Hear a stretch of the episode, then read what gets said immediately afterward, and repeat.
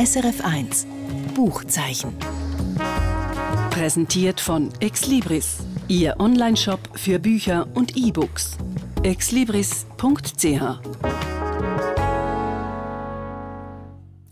Gestern hat mir eine Kollegin erzählt, sie sei gerade in der Buchhandlung, um sich für ihre Zeltferien im Dessin einzudecken. Und vielleicht brauchen auch dir noch der ein oder andere Tipp für Sommerlektüre.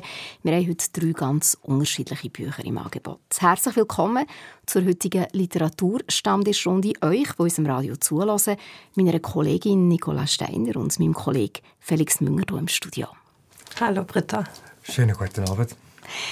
Nicola, du hast einen Roman mitgebracht, der in einem Bündner Dorf spielt. Geschrieben hat nicht Petra Hucke und er heißt «Vom Gehen und Bleiben».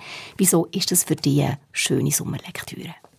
Ja, ich habe das wirklich deswegen mitgebracht, weil es ist erstens ein sehr dickes Buch mhm. und es liest sich aber wahnsinnig gut, ähm, leicht und unterhaltsam. Es ist ein Unterhaltungsroman, aber ein sehr, sehr kluger, feiner und gut gemachter Unterhaltungsroman. Und man sucht ja auch immer ein bisschen äh, nach, nach Büchern, die man einfach sehr gut im Urlaub lesen kann, ohne jetzt zu sehr die ganze Zeit beschäftigt zu sein. Also mhm. das Buch kann man sowohl an den Strand mitnehmen als auch in die Berge, wo das auch spielt. Sag es doch gerade schnell, um was das es geht. Genau. Genau, in Graubünden, das hast du schon gesagt, in einem fiktiven Dorf äh, namens Wischnanka.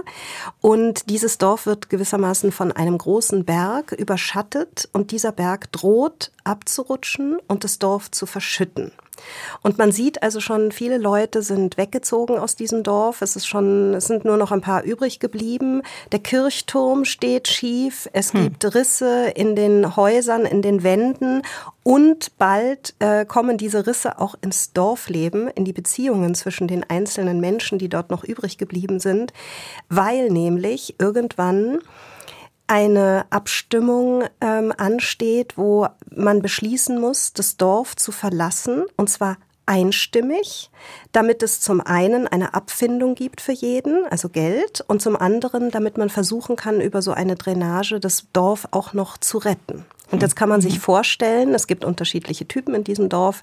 Also eine Bäuerin, die verheiratet ist und eigentlich nur für ihr Land und ihre Tiere lebt. Ria heißt die, aus deren Perspektive ist das auch ähm, und teilweise erzählt, die möchte natürlich nicht ihr Land verlassen, ihre Heimat verlassen. Sie sagt, also das ist alles, was ich habe, meine, meine ganze Lebensgrundlage. Und es gibt auch Jüngere, die sagen, nein, also wenn wir jetzt alle weggehen und dann bekommen wir wenigstens noch Startkapital für ein anderes Leben oder wir haben unter Umständen auch die Chance, wieder zurückzukehren. Also das ist wirklich innerhalb, das ist so ein sechs Monate, die da geschildert werden, wie sich das Dorf zusammenraufen muss muss und abstimmen muss. Und ähm, es ist sehr schön erzählt, weil es eben so aus drei, vier Personen Perspektiven erzählt ist. Und es gibt eine Familie beispielsweise, die kommt aus dem deutschen Ruhrgebiet, zieht also jetzt in dieses Dorf, was eigentlich alle verlassen, Vater, Mutter, frisch, frisch angekommen, mhm. Vater, Mutter, zwei Kinder, der Sohn 17-jährig äh, kifft den ganzen Tag nur und die Tochter Johanna, 14 Jahre alt, ist wirklich ähm, eine Anhängerin von Fridays for Future und versucht auch so ein bisschen zu begreifen, woher kommt das, die, diese ganze, dieser ganze Klimawandel. Das ist mhm. ja alles verursacht, auch unter anderem durch den Klimawandel. Und da sieht man, dass die ganze Geschichte, die erzählt wird, natürlich auch ganz viele Themen mit sich ähm, bringt, die uns auch heute beschäftigen. Ja, und auf was läuft es denn am Schluss? Das will ich nicht verraten. Ja, bitte, etwas könntest du schon noch sagen. Also, ähm, also, nein, ich möchte es nicht verraten, weil ich finde, wenn man das verrät, es soll wirklich, es soll ja eine Lektüre sein, die Spaß macht. Und wenn man jetzt verrät, wie es ausgeht, dann ist, glaube ich, die Hälfte des Spaßes ähm, damit ähm, schon vorbei. Mhm. Was mir noch nicht ganz klar ist, ist, was die Autorin will mit dem Roman. Also ist es mehr so eine, eine, eine gesellschaftliche Momentaufnahme von verschiedenen Vorstellungen wo Leute haben, vielleicht eben, was Heimat ist, mhm. was Heimat bedeutet. Ist es ein sogenannter Klimaroman, mhm. also ein Roman zum Klimawandel? Ist es eine Verbindung von beidem? Was ist es? Es hat so verschiedene Aspekte, die alle ineinander spielen. Also es ist zum einen eine Art Klimaroman, das würde ich schon so sehen, ähm, in einem sehr dörflichen Setting in der Schweiz angesiedelt. Ähm, es wird auch darin erwähnt, dass bis 2050 äh, die Hälfte aller Schweizer Gletscher Picture abgetaut sein werden. Also es ist ein eindeutiges Statement. Mhm. Ähm, es ist aber natürlich auch so, also äh, es ist auch ein Roman über Heimat und Fremde, also die Leute, die zuziehen und irgendwie Anschluss suchen. Also die Tochter beispielsweise versucht Freundinnen zu finden und ist damit nicht so ganz erfolgreich und ist aber auch die ganze Zeit im Netz und auf Instagram und hat andere Freundschaften. Es ist also auch ein sehr moderner Roman. Ähm, es ist auch die Frage, was, was bedeutet einem Heimat? Mhm. Ist man bereit, seine Heimat aufzugeben? Und dieses Thema vom also wie der Titel ja auch ist, vom Gehen und Bleiben, finde ich, ist, da schwingt natürlich ganz vieles mit, oder? Wenn wir uns die ganzen Migrationsgeschichten anschauen, die ja ähm, überall sind aktuell, dann fragt man sich, was sind die Leute auch bereit aufzugeben von dem, was sie haben in ihrer Heimat und andere vielleicht, also andere wollen es aufgeben und andere nicht, ja? Also so äh, dieser Zwiespalt, in dem man da kommt, das finde ich ist sehr ähm, sehr anschaulich und auch sehr sensibel umgesetzt von Petra Hucke. Und was macht denn das jetzt eben gerade mit diesen Themen, die du angesprochen hast, durch das, dass das in einem Mikrokosmos spielt? Also eben, es ist ja der, ich stelle mir sie vor, sehr verdichtet ja, äh, genau. in diesem Dorfsetting. Mhm.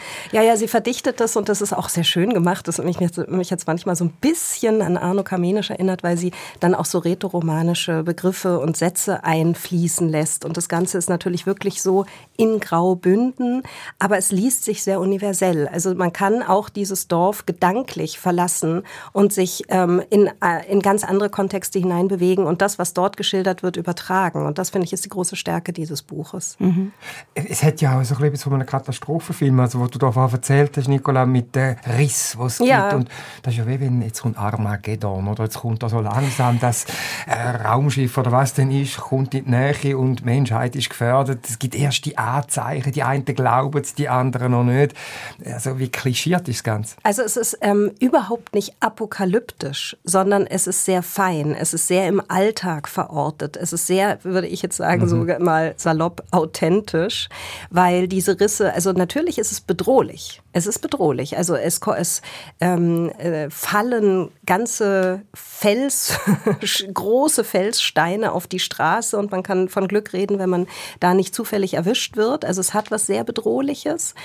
Aber es ist ähm, jetzt nicht so als apokalyptische Dystopie angelegt, sondern sehr konkret, sehr realistisch, sehr anschaulich und in dem Sinne auch sehr bodenständig. Also es liest sich wirklich auch sehr real.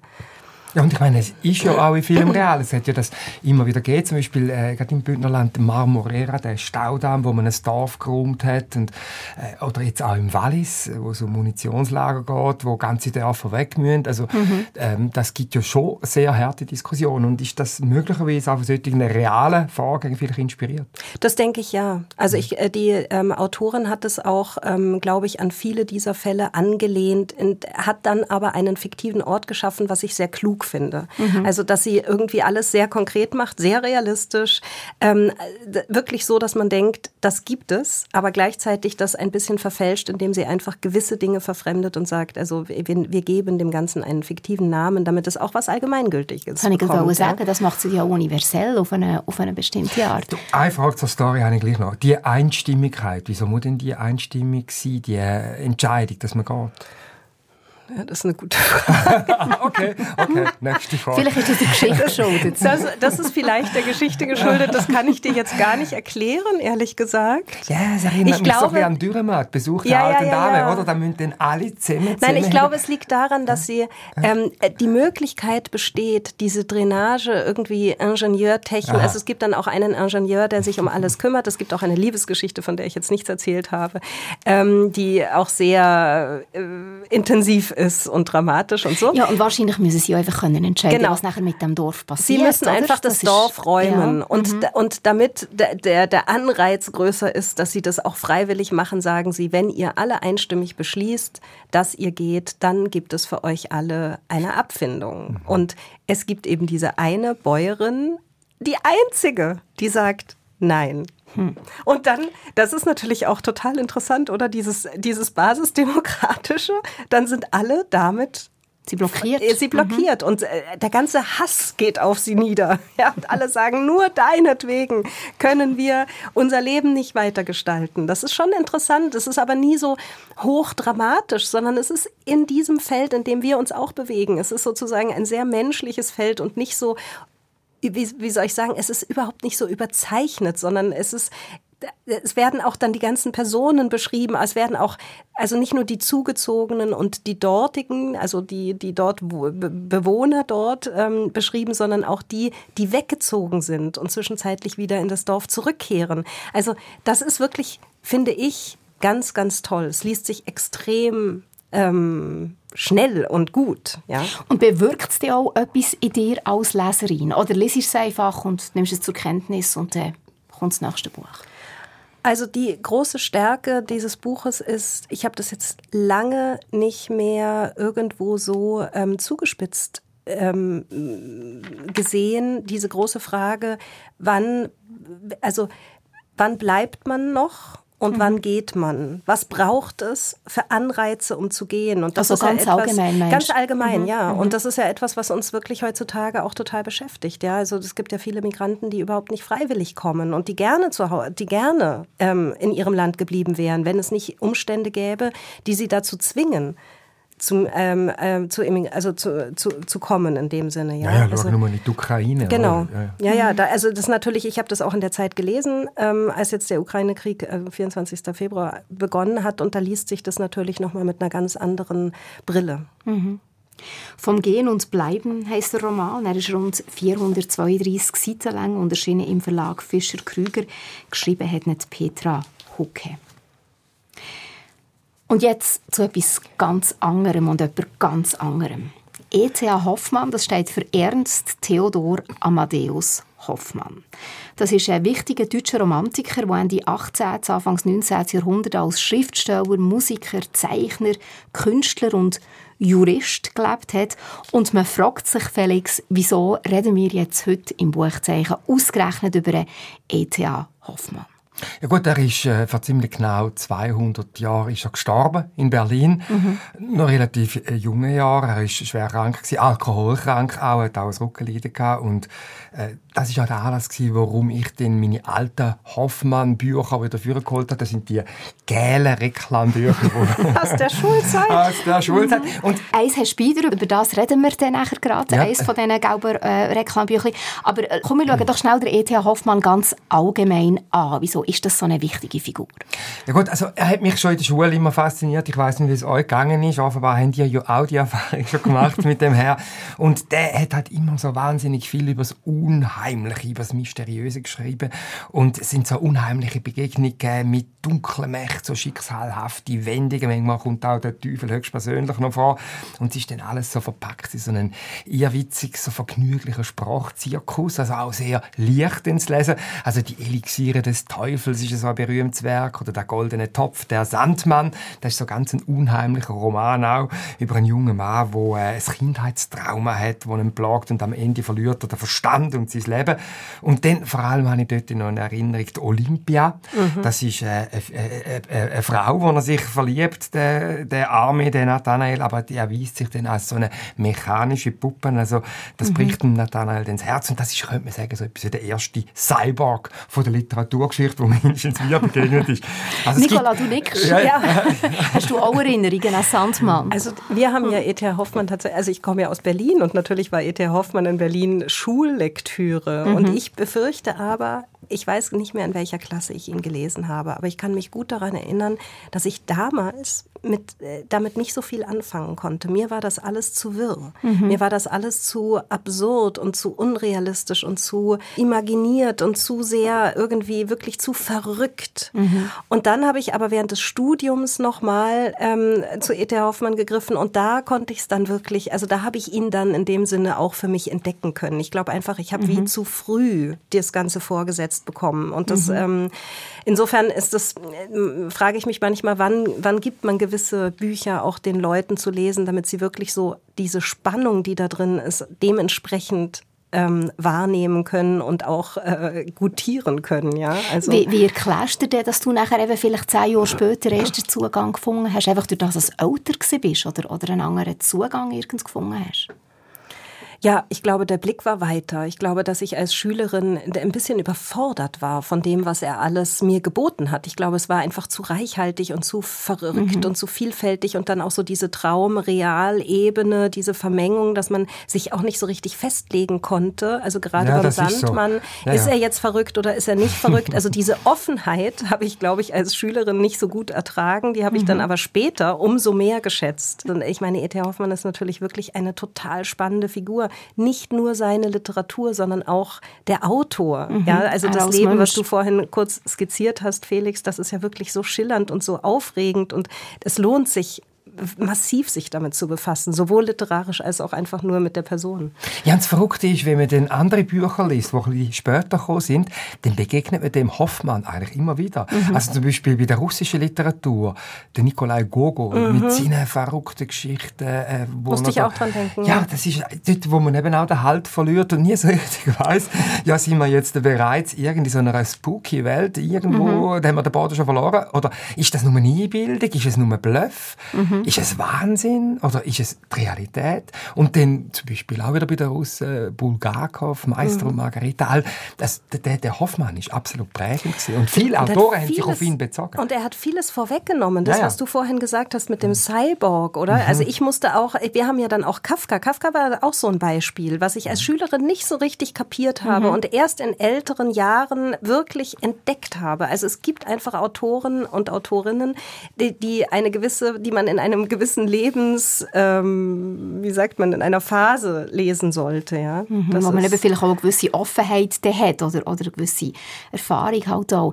Eben beim Hoffmann ist es ja so, viel eben auch so die Konfrontation vom Fremden im Vertrauten, der scheinbar Widerspruch zwischen bürgerlicher Normalität und fantastischer Kunst, von Vernunft und Unterbewusstsein. Also eben, da gibt es ganz, ganz eine weite Palette. Was würdest du aber sagen, Felix, wieso sollte man den jetzt heute noch lesen? Man kann ja auch sagen, ja gut, das ist vor was, 200 Jahren das Stören.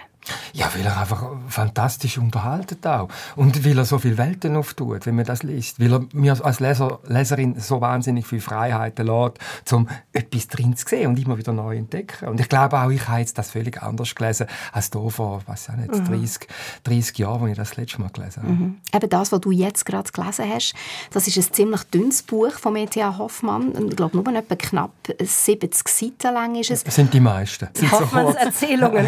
ja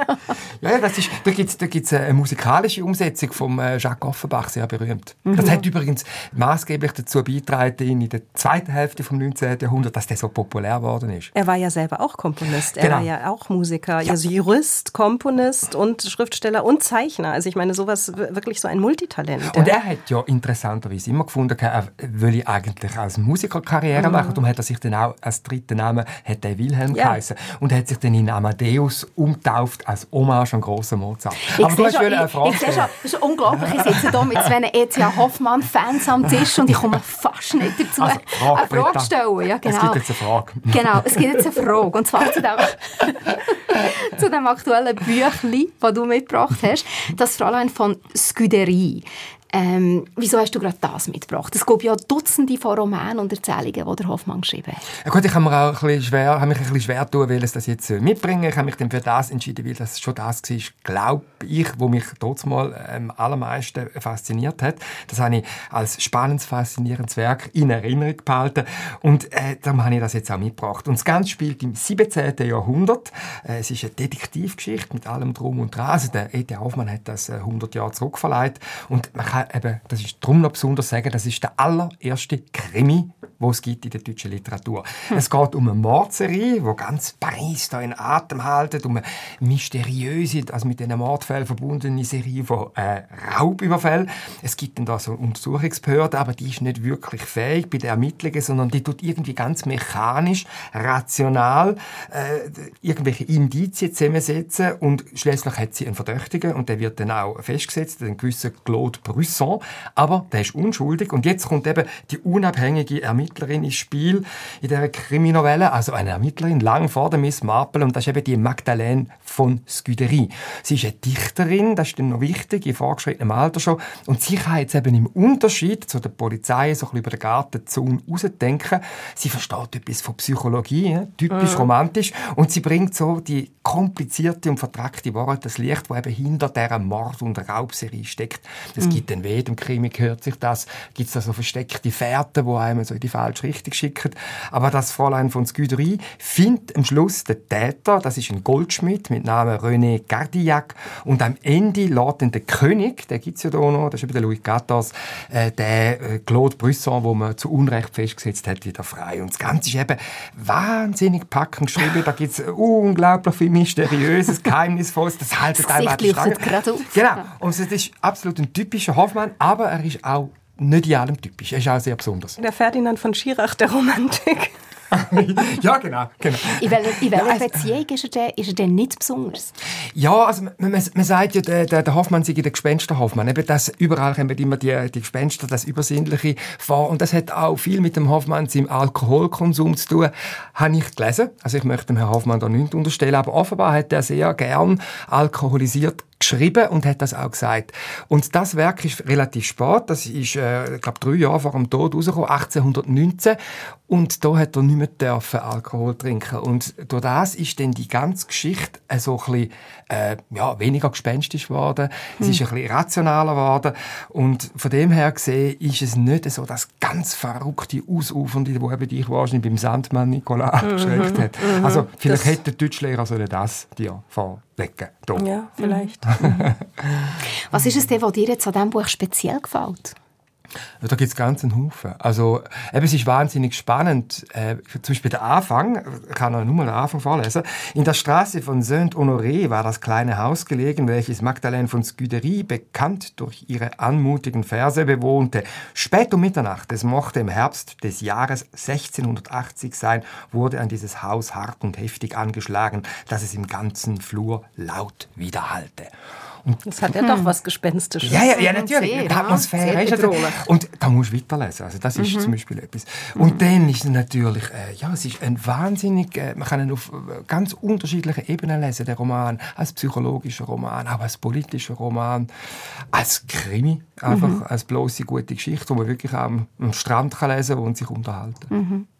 Also wirklich auch gute Einstiegslektüre in E.T.A. Hoffmann, wenn jetzt jemand noch nicht so vertraut ist mit ihm. Ja, auf jeden Fall. Wobei man könnte ja mit dem Sandmann, den Nicola gebracht hat, einsteigen. Das ist das mit der Olympia, mit dem Cyborg. Mhm. Äh, ich meine, ja, also das ist wirklich ein, ein, ein Roman, wo einem einfach von Anfang an reinnimmt. Das ist mhm. äh, zum Beispiel, äh, wenn man, es ist ein typisches romantisches Werk, oder? Also wo, ich kann ein Beispiel sagen. Äh, die Ermittlungsbehörde, die staatliche, wo der Falsche festsetzt, die ist im Rationalismus verpflichtet vom 18. Äh, Jahrhundert. Also das sind so die Ideale von der französischen Revolution, äh, sind da ganz klar verkörpert. Mhm. Es muss alles vernünftig sein. Und die Scuderie, die äh, versteht sich auf Psychologie. Sie lädt sich auf Gespräche ein mit diesen Verdächtigen. Und durch das, dass sie sich auf Gespräche einlädt, findet sie denn heraus, dass der Juwelier, wo es denn war, ein Künstler ist, also das darf man glaube verraten, weil die Novelle ist so bekannt, wo ein so ein, äh, äh, ein, ein, überzeugter Künstler ist, wo seine Juwelen, die er herstellt, seine Ketten und so weiter, dass er die nicht aus der Hand geben Und darum hm. wird er nachher zum Gewalttäter, weil er sich die Sachen wieder zurück Nein. Hm. Und das mhm. findet die Scuderie raus in den Gesprächen mhm. äh, mit ihm. Und es geht dann nur einen Schritt weiter. Und meine, das ist absolut modern, dass der Juwelier dann eben sein Motiv hat, warum er das macht. Und zwar, weil er ein Frühkind, also eine vorgeburtliche Prägung hat mhm. von über seine Mutter. Und klar, das ist äh, aus heutiger Zeit völlig ein Habakuk, aber es ist eine Vorwegnahme von der Psychologie. Genau. Und das ist ja wirklich interessant, weil das ist ja beim Sandmann auch der Fall, oder? Da ist ein Trauma in der Kindheit, was sich das ganze Leben lang durchzieht zieht und was den, äh, den Protagonisten quasi verfolgt. Und ich finde wirklich, E.T. Hoffmann hat natürlich auch hochgradig psychologisiert zu einer Zeit, wo es Freud noch gar nicht mhm. gab. Ja? Mhm. Also das ist unglaublich. Ich finde, wenn man, wenn man ihn liest, ähm, sollte man sich schon auch ein bisschen Gedanken darüber machen, in welcher Zeit das Ganze geschrieben wurde, damit man auch die Qualität noch mal ganz anders zu schätzen lernt. Mhm. Etwas, was für uns heute vielleicht selbstverständlich ja. ist von diesen Was er wirklich alles vorweggenommen hat. Genau. Ja. Ich meine, diese ganzen Maschinen, Mensch-Maschinen-Themen und Psychologie und, äh, und äh, also Traum und, und Wirklichkeit und das sind ja wirklich, heute ist das etabliert, aber damals war das mhm. absolut mhm außergewöhnlich. Mhm. Und ich glaube, er hatte zu Lebzeiten, also apropos meine, meine Jugenderfahrung, er hatte keinen Erfolg als Schriftsteller. Äh, beim breiten Publikum schon, aber so in den Literaturzirkel, also zum Beispiel der Goethe, der hat hier auch gelebt, der hat ihn überhaupt nicht toll gefunden. Eichendorff, einer der ganz mhm. grossen Romantiker, hat ihn auch abgelehnt. Also ja, der, der hat einen schweren Stein gehabt. Mhm. Umso wichtiger, dass wir jetzt heute hin darüber reden und hoffentlich der eine oder andere äh, wieder das Interesse geweckt wird. Felix, willst du noch etwas sagen? Also, wenn ich das noch sagen darf, wenn er eben auch so modern macht, und er ist eben Jurist gewesen, zum Beispiel, dass er die Frage aufwirft, wenn ist jemand schuldfähig? Und zum Beispiel die Frage, der Juwelier, der eine vorgeburtliche Prägung hat und darum zum Straftäter muss werden, also aus seiner subjektiven Sicht, mhm. ja, darf man denn den verurteilen? Ja oder nein? Mhm. Das ist eine sehr eine moderne Frage, die uns auch heute beschäftigt. Rechtsphilosophisch. Rechtsphilosophisch. Und das ist auch eine Vorwegnahme von ganzen Haufen, die hier eigentlich unzeitgemäß war. Mhm. Also unbedingt wieder Hoffmann lesen. Zum Beispiel das Fräulein von Scuderie, E.C.A. Hoffmann, eine Erzählung aus dem Zeitalter Ludwigs des 14., 70 Seiten lang im Reklamverlag erschienen. Heute vorgestellt von Felix Münger, ein großer Fan vom E.T.A. Hoffmann. Ein interessanter Artikel über, äh, übrigens zum E.T.A. Hoffmann findet ihr auch unter srf.ch-kultur-literatur. Und das Buch, das wir am Anfang darüber geredet haben, hat der Titel vom G Gehen und Bleiben. Geschrieben hat es Petra Hucke. Erschienen ist es bei Fischer Krüger und wird vorgestellt von der Nicola Steiner. Lies ist jetzt auch wieder Hoffmann, Nicola, nach dem heutigen Gespräch. Nimmst du ihn wieder vor? Ich würde so gerne, aber ich habe so viel anderes noch zu lesen. Danke auf jeden Fall euch zwei, dass ihr heute mit mir am Literaturstand gesessen seid. Nicola Steiner und Felix Münger. Danke dir. Danke dir. Und jetzt zum Schluss noch ein Kurztipp. Die französische Küste, eine Sommervilla, alte Tagebücher und eine junge Frau. Das sind Zutaten zum Buch Ein französischer Sommer von der englischen Autorin Francesca Rees. Was tönt wie ein seichter Unterhaltungsroman, ist eine geistreiche und sinnliche Lektüre. Lea lebt in Paris, hält sich finanziell gerade so über Wasser und hat keine Perspektive. Ihr Leben dümpelt vor sich hin, bis sie ein Inserat liest. Ein renommierter älterer Schriftsteller, der Michael, sucht jemanden, der seine alten Tagebücher sichtet und sortiert. Sie überkommt den Job und verbringt den Sommer mit Michael und seiner Familie in einer Villa an der französischen Küste. Die Lea genießt das Leben, freundet sich mit dieser Familie an und hat sogar eine Affäre mit jemandem aus dem Dorf. Alles ist wunderbar, bis sie auf ein Geheimnis stößt, das mit ihr selber viel zu tun hat. So weit, so trivial. Was ein französischer Sommer aber ausmacht, das sind die genauen Figurenzeichnungen. Die Autorin beschreibt Hauptfiguren sehr unmittelbar, auch ihre Gefühle und Gedanken. Die Lea zum Beispiel verstrickt sich immer mehr in einem Netz von Hoffnung und Begehren und Michael kann immer weniger zwischen Gegenwart und Vergangenheit unterscheiden. Kann man das Rad von der Zeit zurückdrehen oder etwas aus der Vergangenheit aufleben? Und wie kann man als Frau damit umgehen, wenn man für Männer vor allem eine Projektionsfläche ist? Ein französischer Sommer thematisiert solche Fragen. Aber das Buch spricht auch die Sinne an. Als Leserin, als Leser schwelgt man förmlich in Bilder und in Gerüche. Und dass die Autorin mit einfacher und gleich präziser Sprache eine trostlose Atmosphäre zu Paris, genauso wie ein flirrender Sommertag an der Küste einfällt, das macht das Buch zu einer idealen Sommerlektüre. Ein französischer Sommer von der Francesca Rees, übersetzt von der Juliane Gräbener-Müller und dem Tobias Schnettler, erschienen im S. Fischer Verlag. Das ist es vom heutigen Buchzeichen. Mein Name ist Britta Spichiger. Ab nächster Woche wiederholen wir bis Anfang August besonders hörenswerte Ausgaben vom Buchzeichen.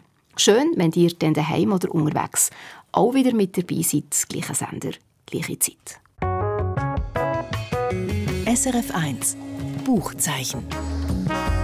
Präsentiert von Exlibris Ihr Onlineshop für Bücher und E-Books. exlibris.ch